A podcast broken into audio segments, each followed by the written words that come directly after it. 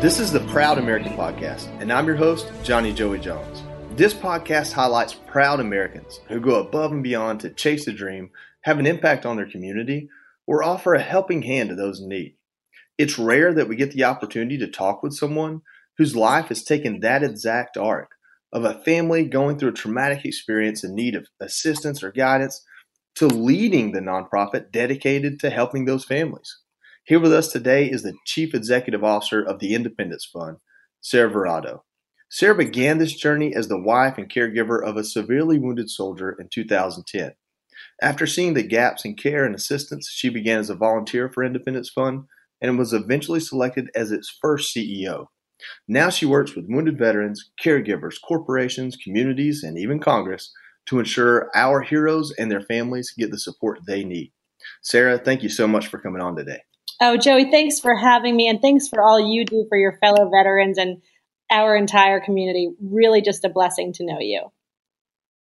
Well, I appreciate it. I, uh, I, as most people know, uh, served in the Marine Corps for a little while and had a bad day once, but uh, you know, life goes on, and you're you're proof of that yourself. And they actually help make that happen for other wounded veterans. Um, do you want to tell us a little bit, kind of give us the elevator pitch on what Independence Fund is? Yes. So the Independence Fund was really formed in the halls of Walter Reed with this desire to give back to those who had sacrificed so much to keep us free. And the initial request was from one of the first surviving quadruple amputees who wanted this track wheelchair. They're super cool, they're all terrain, all weather. And the VA considered them to be a luxury item, so they wouldn't provide them to these young veterans.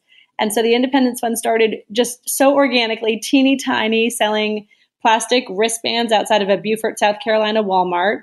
And to date, we have awarded, we're almost, we're about to hit share number 2,500. Um, and we've distributed more than $65 million in direct support. We were blessed early on. Fox News came on as our founding partner. And um, it's been about a decade strong of, of really being able to provide tangible services from track chairs to nearly every way we can think to impact their lives.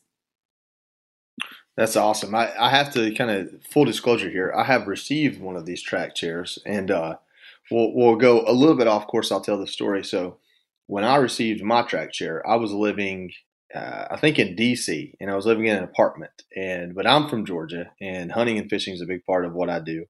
And there were some wires crossed, and it got delivered to my mom and dad's house in Georgia. And it was about a month before I could get down there to see it. And by the time I got there, my grandmother, whom I call my nanny, who was in her 70s and lived on top of a hill with her sons on each side, had already commandeered the track chair and was using it to go visit her sons. And uh, and so it was one of those things where I was like, you know, this chair is going to come in handy for me one day, but as long as she's alive and kicking, I think I'm going to let her her have it for now. And uh, it was just so funny because it was like to see this 70 year old woman on this track chair, like hauling it off her porch and going around and you know, within about a year, she uh, we got her a I think a golf cart, and I took it back. But it was just so funny. It was like, man, if they only knew what this track chair is doing, right. they would see there's a service beyond even the wounded veteran here. Absolutely. And uh, so, amen. But uh, but with that, you know, we talked about what Independence Fund is and how it's helped my life and how it you know helped a lot of people's lives. But how did you go from volunteering with them to becoming the CEO? That seems like a little bit of a leap there. Well, my husband was very catastrophically wounded in 2010. And I know that sounds redundant until I kind of explain the extent of the injuries, but his initial injuries were limb loss and burns, and, and I guess the typical polytrauma that an IED brings with so much destruction.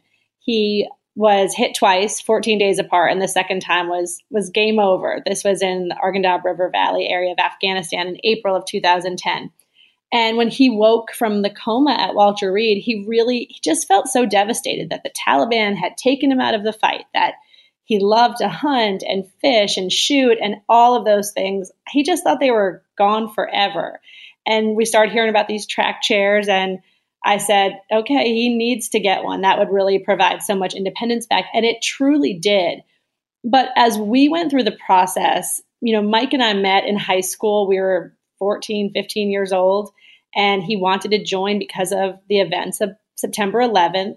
I just watched this man that I had known, you know, most of my life at this point Um, gosh, that makes me sound older than I am. So, so I'll take I'll take that part back. But I had, you know, I'd known since our teenage years, and I watched him just really struggling with life. And so when we retired and, and got into the VA system in 2013, I was so shocked, Joey. And I don't know what your experience was, but gosh, it was a dumpster fire to put it nicely. And Mike's injuries initially were very catastrophic, obviously, but they started to increase as he had more and more surgeries. And we started dealing with a VA that wasn't equipped to take him, no record of him. We had to wait and wait, get on those wait lists for the critical care. So I had to go on YouTube and learn how to pack his wounds myself. And the fire department was carrying him in and out. And I, I really just dug in and thought, advocacy has always been in my blood. There's a lot more we can do than just provide these track chairs. Like the caregivers need to go on retreats, and then the families and adaptive sports and we have a really robust casework team. A lot of it has mirrored my own family's experience because that lived experience was showing me as I really had to say to my husband, you know, you're relieved of duty. I've got this. It was a horrific time. I mean, I feel like I probably have some secondary PTSD from that time. And I and I don't even say that to, to be funny. I say it because trying to navigate the benefits and the red tape was just scary and exhausting. And I didn't want other families to go through that. I also think there are there are some amputees that are super high functioning and able to do a lot. Um, my husband has a very very severe brain injury. He's dependent on a grown another grown up to complete his what's called activities of daily living and his independent activities of daily living other than feeding. He does feed himself. And I realized that, gosh, this war is, it's not as simple as like, let's get some really cool prosthetic gear and get on our way. This is going to be lifelong. And so I was really blessed to have this role with the Independence Fund that helped provide these wraparound services to these families because it was so much more complicated than I ever could have imagined. No, and I think that that's that's something that a lot of people need to understand is it's kind of like no two people are the same. Well, no two injuries are the same. And, um, you know, we spent 10 years talking about how, you know, traumatic brain injury and post traumatic stress needs to be respected, needs to be seen differently. And I don't think people understand how, how often these things are compounded. You know, one of the things that bothers me most is I'm incredibly lucky to not have a traumatic brain injury. But if I did, um, or if I just had lingering effects of post traumatic stress disorder, the way people approach me just about my legs, I would probably not have a lot of friends. And, and because you have to have this like learned patience and um and you're already frustrated because it took you 30 extra minutes to get ready and then it, then you think it should or it did for the first 26 years of life and I think there are just so many compounding factors that people don't know about and you're never going to be able to tell them. You're never going to be able to explain it to them. And then you take all of that that I know I experienced and you put it on a spouse or a family or children. And then they share that burden with you. And I think it's just an amazing thing to have an organization that not only dedicates itself to it, but knows it intimately, understands that intimately, which is a, a part of being injured that not a lot of people see. Right. And I mean, we, we try very hard to hire veterans or caregivers or military family members so that they do have that personal lived experience it is never going to be a nine to five job for me. And I have that expectation of the team. Veterans, when we don't respond, we can be the life saving difference. And I never, the VA has made great progress, so I don't want to knock the VA, but we aren't the VA. We're not going to tell someone, you know, please hold. I know you're in an emergent mental health crisis, but please hold. We'll get to you, um, you know, at 8:30 Monday morning when the government opens back up. I, I cannot fathom doing that. So that's why really being able to dig in and be that bridge from where the veteran and the family is to where they can go, which is so individualized, is really important. Well, I won't beat up on the VA, but I don't mind to knock the VA. And that's just accountability, is what that is. I pay for them twice because my injuries are the only reason they exist, and my tax dollars keep them going. So we want perfection out of them. And because they're run by the government, I don't know we'll ever get it. And so I thank God that there are organizations like you all to what I call fill in the gap and to be able to see things that, um, you know, the government would spend years even acknowledging, much less remedying. And you all are here providing these track chairs like, hey, oh, you can't get around and you want to fish? Absolutely. And I, I think I've talked to you offline about places I think that track chairs need to go so people can use them. And it's just amazing how malleable you guys are um, in getting, you know, just the, the, all the services you provide. And I want to give you a chance to talk about some of the others, but the one that I'm personally attached to, the, the track chair, um, it was a lot easier than I thought it would be. Um, it was easier than, you know, I've, I've applied for things and they wanted a letter from my doctor because, because I guess looking at my, my prosthetics wasn't enough. And so um, you guys really are, uh, I guess, sensitive to and understanding of everything that goes into this life after limbs, as I call it.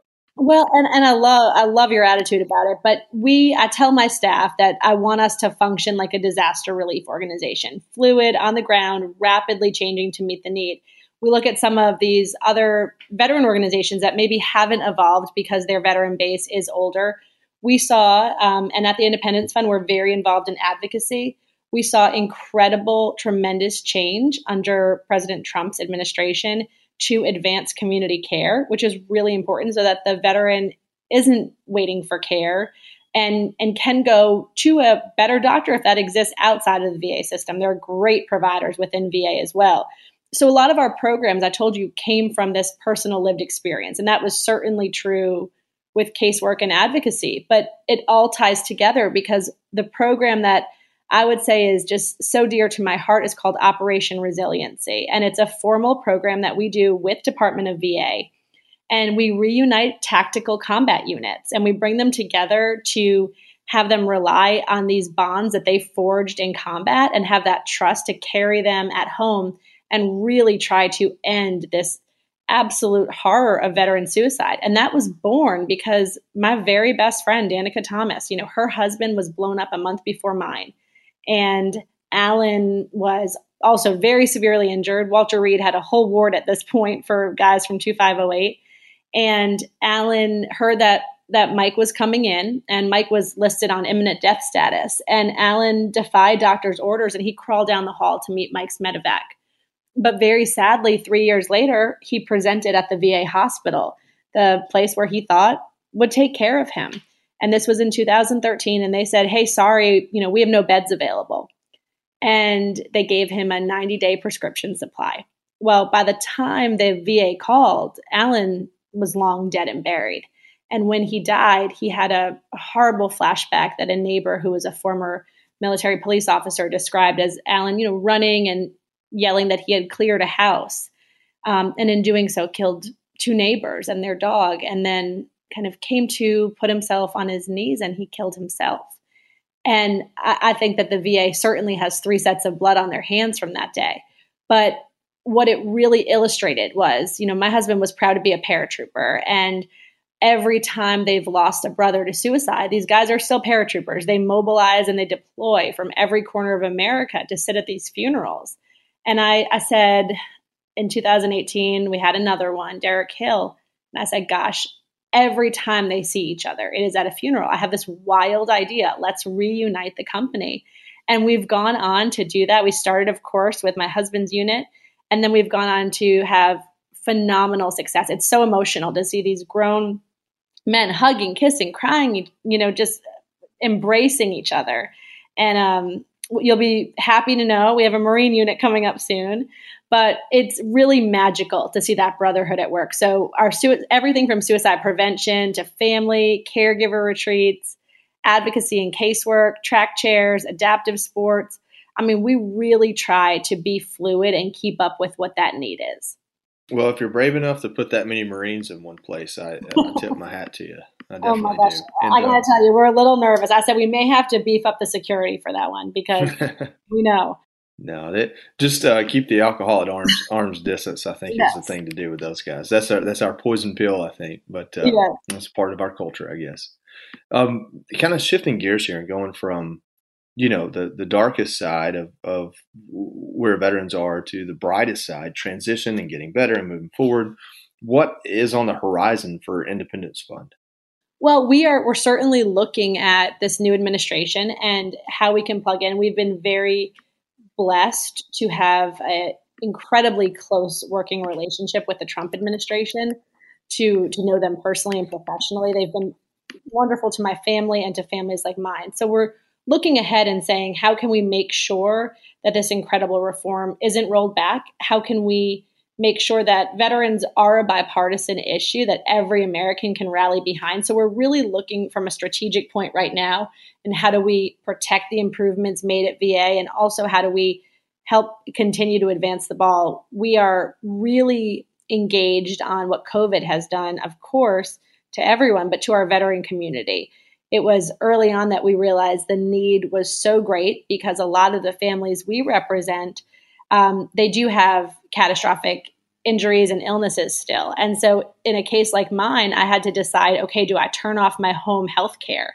Do I start performing all of the health care myself? I'm certainly not equipped to do it, but even with our respiratory therapist, knowing that she's in 10 other houses in a day, is that safe? Or we were hearing from caregivers saying, well, I turned my home health care off, but my kids are also home and I don't want them to see bandage changes. And they were asking us to pay for really basic things like a Disney Plus or a Netflix account, or, um, you know, maybe there was an expense with childcare or home nursing and they needed help paying their rent. So we've been deploying across America these really neat um, programs that provide food banks and personal protective equipment, as well as cleaning supplies, just very basic necessities. We call that feeding independence. It's been throughout the nation. And um, Fox is one of our largest sponsors for that. We also provide just really direct, individualized financial support for whatever that family needs as they are dealing with um, quarantine and um, the secondary effects. We know that COVID has taken a tremendous hit on mental health. So we were very fluid in staying virtual. We've done virtual cooking lessons and Bible studies and um, talks from people. We'd love to have you do one, Joey, but um, we've really tried to stay fluid in making sure that we're getting creative and how we can impact and touch these families when we can't all be together right now. No, I think that's the malleability aspect that I talked about earlier that I think is so important for any any group of individuals that will be uh, active in this area. You know, if you're gonna if you're gonna do something better than say the VA or the government, then you have to do it differently. And I think malleability and, and your ability to kind of shift gears is, is is quite impressive actually. And one of the questions I had here was how has COVID affected you? And it sounds like you just told me exactly how COVID has affected um, the people you serve has it been difficult to continue to keep the you know the money coming in and the fundraising going so you can do all these things through covid oh of course. I mean i think in, in times in times like this which uh, you know we haven't really experienced before thank god um, we do see a, a, sharp downturn in fundraising. We've been very blessed um, with a lot of our donors that came to us early on because of fox and, and they remain very very loyal and very engaged. And so we're just kind of looking now at how people can contribute, even if it's at a different level or contributing time and talent as well if you can't contribute financially. Well, I think that's a, I think that's a good place to kind of stop and let our listeners know exactly how they can get involved with Independence Fund, support Independence Fund, or maybe even request assistance if they if they need it. Well, absolutely. Any veteran needing assistance, please call us, and our number is 888 851 7996. Our application is on our website, which is independencefund.org. The veteran application is really straightforward, or the caregiver can complete that application. And people can volunteer or donate to our mission and just follow the great news that we are doing also at independencefund.org. Well, I think that you guys are pretty special, and uh, you know, I I think I told you this on social media. You're kind of like super mom or super woman. You've got all these different hats. You put them on, you take them off. You're keeping the keeping the world turning. And uh, as a as a wounded veteran, but also just as a proud American, thank you so much for all you're doing, all you have done, and I kind of look forward to seeing what's next on the horizon. So, thank you so much for coming on. Oh, that means so much, Joey. Thank you for what you do. I, people often send around quotes with you that are just so inspirational and uplifting, and I know you have done that for the nation far beyond just the veteran community. So thank you. The Independence Fund is changing lives. Americans helping give mobility and independence to wounded veterans and their families is truly something to be proud of. Sarah and her team embody the selfless service this country does so well, and I thank them dearly for it, for all they do. To hear more stories like this, visit foxnewspodcast.com and be sure to check back next week for a brand new Proud American story. I'm Johnny Joey Jones. Thank you guys for listening.